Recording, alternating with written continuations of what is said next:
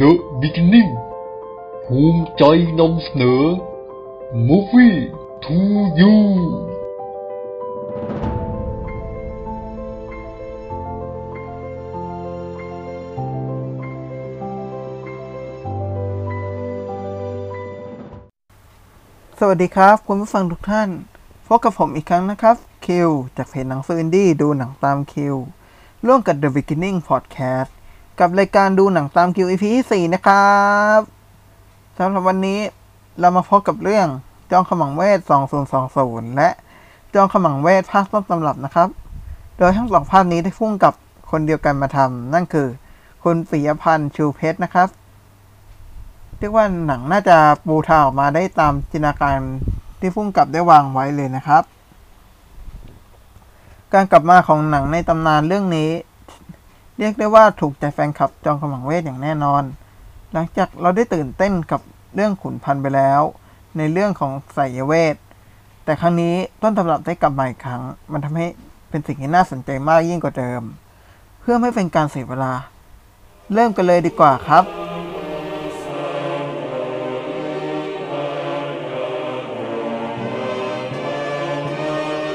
ผมจะเริ่มจากภาคแรกไล่ตามไทม์ไลน์หนังนะครับส่วนตัวผมรับชมภาคสองก่อนภาคแรกซึ่งอันนี้คือความรู้สึกของผมนะครับเริ่มด้วยที่จองขมังเวทภาคแรกตามความรู้สึกของผมพบว่ามันขลังและมีความน่าเกรงขามค่อนข้างสูงมากเรียกว่ามันเป็นบรรยากาศที่เรามักจะไม่ค่อยได้เห็นในภาพยนตร์ไทยเลยครับโทนหนังที่มีความมืดมนและเต็มด้วยคุณไสยมันดูมีเอกลักษณ์และมีความไอคอนิกค่อนข้างสูงมากครับหากจะหาภาพยนตร์ที่เกี่ยวกับคุณไสยในไทยคงหนีไม่พ้นภาพยนตร์เรื่องนี้เป็นอย่างแน่โทนภาพยนตร์ถือว่าสอบผ่านในแง่ของการสร้างเอกลักษณ์ให้กับหนังได้เป็นอย่างดีอย่างฉากที่มีการจับกุมตัวของอิทธิจองขมังเวทภายในเรื่องแม้ภาพจะถ่ายแบบปกติไม่ได้ใส่เอฟเฟกต์สการตาใดๆเข้าไปแต่ภาพก็มีพิษในการจับกุมตัวอิทธิไม่ให้ใช้คุณไสยหรือว่าใช้เวทมนต์ของเขาในการหลบหนีออกมาได้เรียกว่าเราจะหาพบได้แค่เรื่องจองขมังเวทเรื่องนี้เรื่องเดียวเท่านั้นในแง่ของนักแสดงนำทั้งสองอย่างอิทธิซึ่งรับบทโดยนกชัดชัยและหมวดสันติที่รับบทโดยก๊อฟอัคราทั้งสองนักแสดงนำเรียกว่าสะกดสายตาของผู้ชมได้อย่างสนใจเสน่ห์ที่ทำให้ผู้ชมรู้สึกสนใจตัวละครไปโดยไม่รู้ตัวความอินที่ทำให้ผมรู้สึกถึงตัวตนของทั้งสองตัวละครนี้อย่างชัดเจนบอกเลยว่ากินกันไม่ลงเลยนะครับมันเป็นเรื่องยากนะที่ตัวละครออกมาสองตัวละครพร้อมกันแต่จะมีความโดดเด่นในระดับที่พอๆกันโดยส่วนมากตัวละครตัวใดตัวหนึ่งมักจะโดนลดความเด่นซึ่งอีกตัวละครหนึ่งจะได้ความเด่นไปแทนแต่ในเรื่องนี้นั้นเคมีทั้งสองนั้นลงตัวกันอย่างชัดเจนไม่มีใครโดนตัดบทหรือความเด่นไปเลยในแง่ของบทภาพยนตร์เรียกว่าเป็นภาพยนตร์ที่มีความละเอียดค่อนข้างสูงเลยทีเดียวมีการพัฒนาตัวละครหลักแต่ละตัวอย่างชัดเจนหากเรามานั่งย้อนดูจะเห็นเลยว่าตัวของหมวดสันติกับอิทธิเป็นเหมือนกับขั้วตรงข้ามกันจากตอนแรกคนหนึ่งอยู่ในด้านที่ดำมืดส่วนอีกคนหนึ่งอยู่ในทางสว่างสิ่งนี้เป็นเหมือนกับยินอย่างที่เป็นขั้วตรงข้ามกันแต่แล้วเมื่อเรื่องราวดำเนินเรื่องมาถึงระดับหนึ่งเราจะพบกับความสลับขั้วของตัวละครจนคำพูดหนึ่งดังขึ้นมาในใจของผมธรรมชาติของมนุษย์ไม่มีใครที่ขาวสนิทหรือดำสนิทแต่ความเป็นคนของเรานั้นคือการผสมผสานกันระหว่างสองสิ่งนี้จนเกิดสีเทาขึ้นมาในความเป็นคนแม้ภาพยนตร์จะมีข้อดีมากมายแต่ข้อเสียของภาพยนตร์คงหนีไม่พ้นการตัดต่อที่ค่อนข้างจะรวบรัดจนเกินไปนั่นทำให้ภาพยนตร์เล่าเรื่องออกมาทำให้คนไม่เข้าใจในรอบแรกที่รับชมได้ทั้งหมดผู้ชมจะรู้สึกว่ามันเกิดอะไรขึ้นนะทำไมมันเร็วขนาดนี้แต่นั่นเป็นเหมือนกับเทคนิคอย่างหนึ่งในการทำภาพยนตร์ที่ทำให้ผู้ชมรู้สึกอยากกลับมาชมอีกครั้งซึ่งเมื่อรับชมอีกครั้งจะรู้เลยว่าเรื่องราวมีส่วนเกี่ยวข้องกันอย่างไรบ้างเรื่องเป็นมาอย่างไรบ้างซึ่งหากมีการเพิ่มเวลาของภาพยนตร์ในการเล่าเรื่องแต่ฉากเพิ่มเติมอีกสักหน่อย ผมว่าเรื่องราวจะทำให้มันย่อยง่ายมากยิ่งขึ้นและก็ถึงผู้คนได้มากยิ่งขึ้นในตอนนี้ภาพยนตร์เรื่องจอมขมังเวทดูจะไม่เป็นมิตรกับคนที่รับชมครั้งแรกสักเท่าไหร่อีกหนึ่งข้อเสียคงหนีไม่พ้นนอกจากตัวละครหลักอย่างสันติและอิทธิตัวละครรองอื่นๆผมมองว่ายังไม่มีเสน่ห์เท่าที่ควรจึงคิดว่าหากมีการเสริมบทบาทให้มีความน่าสนใจและจดจำมากยิ่งขึ้นมันคงจะทำให้ภาพยนตร์เรื่องนี้เต็มอิ่มมากกว่าที่ควรจะเป็นแม้ภูมิหลังตัวละครจะมีการเล่าเล็กน้อยแต่มันก็ยังดูน้อยเกินไปจนทำให้เรารู้สึกเข้าใจตัวอิทธิเพียงอย่างเดียวแต่เราไม่ได้เข้าใจตัวละครเสริมอื่นๆเลยนั่นทำให้มิติของตัวละครอื่นๆเป็นได้เพียงแค่ตัวประกอบเท่านั้นคะแนน B บวกบวกมีความขลังในศาสตร์ของอาคมนี่เป็นภาพยนตร์อีกเรื่องที่เป็นไอคอนของจอมขมังเวทหรือเกี่ยวกับเวทมนต์คาถาของประเทศไทย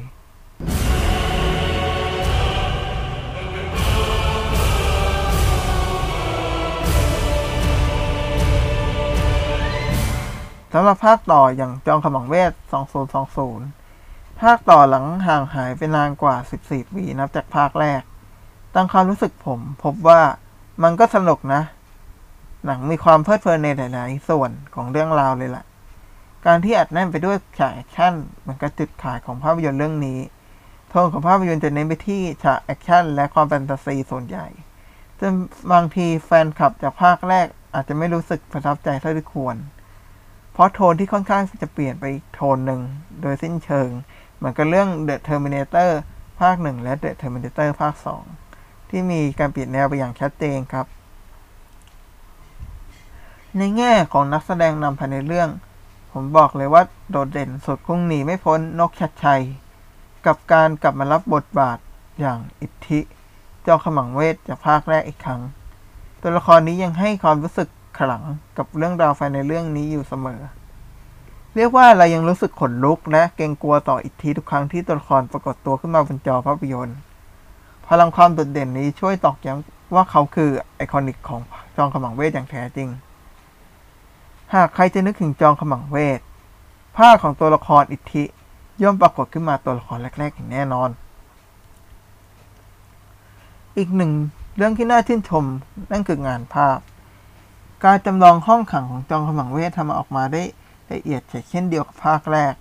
ยิ่งการที่ภาพยนตร์มีการใช้โทนสีเขียวที่เป็นสัญลักษณ์ของเวทมนต์อาคมนี่ทำให้เกิดภาพที่แปลกตาขึ้นมาเป็นอย่างมาก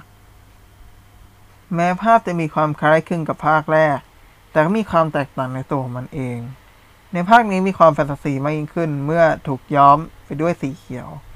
นั่นทำให้มันดูขลังเช่นเดิมและดูมีเวทมนต์อาคมนะครับ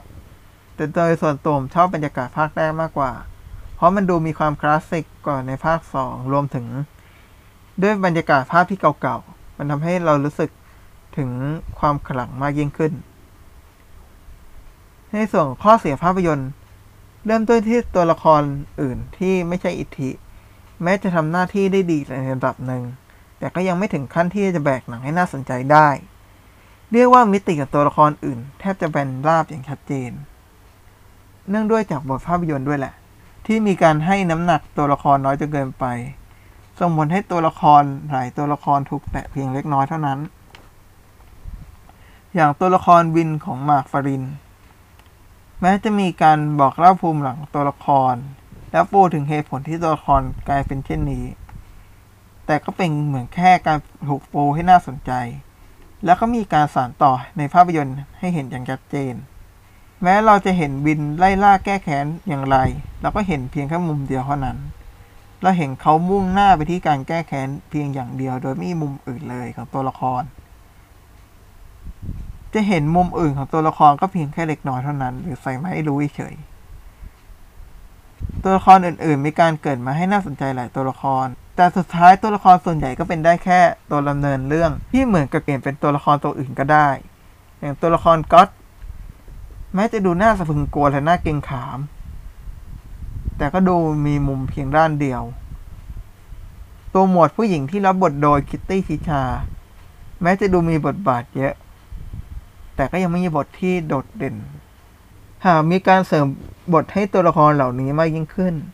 มันน่าจะสร้างความจดจำมากยิ่งกว่าตอนที่เป็นอยู่นี้นะครับอีกหนึ่งในจุดเสียของภาพยนตร์คงหนีไม่พ้นบทภาพยนตร์หากเรามามองดูจริงๆแล้วภาพยนตร์เรื่องนี้มีประเด็นที่อยากเล่าเยอะมากมันเยอะเสียจนไปไม่สุดทางเลยนั่นทำให้ภาพยนตร์เรื่องนี้ออกมาค่อนข้างครึ่งๆกลางๆจะเล่นประเด็นความขังในเรื่องปัจจุบันก็แต่เพียงนิดเดียวแต่ก็ไม่ลงลึกต่อลองคิดดูนะครับเรื่องนี้มีซับพล็อตที่มากมากมันมากแบบมากเกินไปการมีซับพล็อตมากแน่นอนว่ามันทำให้ดูมีเนื้อเรื่องเยอะแต่เมื่อมีซับพล็อตขยายเยอะจนไม่ได้ลงลึกเลยมันเหมือนกับการเล่าเรื่องลอยๆที่จะถูกลืมไปตามกาลเวลาเปรียบให้เห็นชัดเจนเลยครับอย่างจอมขมังเวทภาคแรกจะมีการขับเน้นไปที่เมนพล็อตเรื่องส่วนใหญ่ไปที่การจับกลุ่มอิทธิ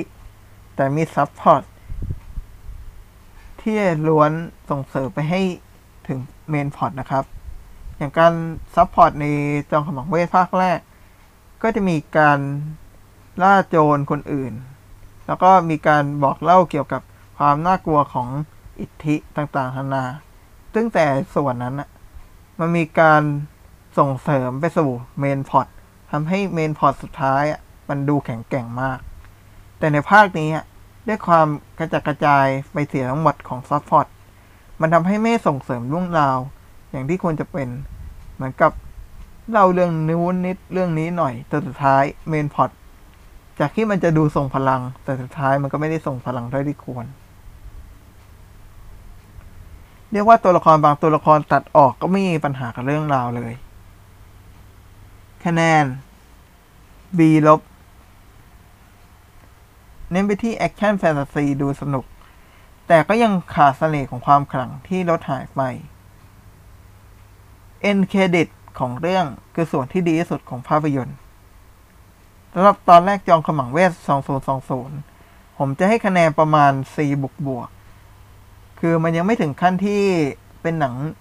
ดีหรือหนังแนะนำใดๆแต่เมื่อผมเจอ End Credit เข้าไปผมยังรู้สึกว่าเนี่ยเอาคะแนนไปเลยจ้านี่ผมตื่นเต้นจนอยากดูภาคต่อเร็วๆเลยครับไม่กี่เรื่องนะครับที่จะมีฉากจบที่เต็มไปด้วยความว้าวขนาดนี้หากคุณอยากได้รับประสบการณ์อย่างเต็มอิ่มเช่นนี้ผมบอกเลยคุณห้ามพลาดจอมขมังเวทภาคแรกก่อนมารับชมภาคสองนะครับเพราะเมื่อรับชมภาคแรกมาภาคสองนี้จะทำให้รู้สึกว้าวมากยิ่งขึ้นอย่างแน่นอนมันสามารถเปลี่ยนจากหนังที่ดูแล้วเฉยๆให้กลายเป็นหนังที่เราเฝ้ารอคอยภาคต่อต่อไปได้เลยครับ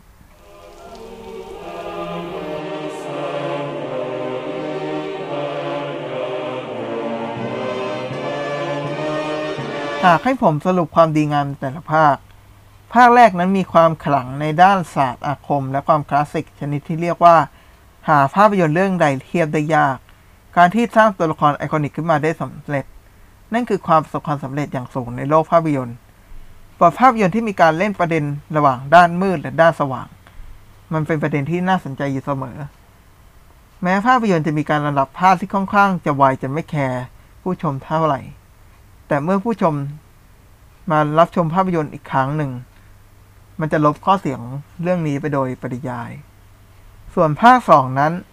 มีการสร้างรถที่แปลกใหม่ในแฟรนไชส์เช่นเดียวกับ The Terminator ที่เปลี่ยนจาก Horror มาสู่แอคชั่นไซไฟในภาคนี้ของจอมขมังเวทมีฉากแอคชั่นที่มากยิ่งขึ้นจนเรียกว่าเป็นหนังแอคชั่นแฟนตาซีได้เลยล่ะแต่สิ่งที่แตกต่างจาก The Terminator ไปนั่นคือเสน่ห์ของภาพยนตร์ได้ถูกลดทอนลงมาอย่าง The Terminator แม้ในภาคสองจะมีการเปลี่ยนแนวแต่เสน่ห์หรือกลิ่นอายในภาคแรกมันก็ยังคงอยู่แต่ทางกลับกันจอมขมังเวทสองพันยี่สิบมีกลิ่นอายของอาคมที่มันกลายเป็นแฟนตาซีจนเกิดไปส่งผลให้ความมิสซิรี่ของภาพยนตร์หายไปแต่ภาคนี้ก็ช่วยตอกย้ำนะครับว่าอิทธิหรือนกกระชัย คือสัญลักษณ์ของภาพยนตร์ชุดนี้อย่างแท้จริงในฉากเอ็นเครดิตคือส่วนที่ดีที่สุดของภาพยนตร์เรื่องนี้เป็นไปได้ควรรับชมภาพยนตร์ภาคแรกก่อนรับชมภาคสองซึ่งสำหรับภาคแรกนั้นสามารถหาได้ใน YouTube ได้เลยครับพิมพ์คำว่าจองขมังเวทก็เจอเลยนะครับหากจองขมังเวทคือเหล้าที่มีรสชาติเข้มข้นถูกใจนักดื่มมาหลายยุคสายสมัยจองขมังเวทสองพันยี่สิบก็คือเหล้าแบรนด์โลกที่มีรสชาติคล้ายคลึงรสต้นฉบับแต่ก็ไม่ได้ครองใจนักดื่มนักจนนักดื่มต้องไปขวนขวายรสชาติเก่าที่เคยดื่มเช่นเดิม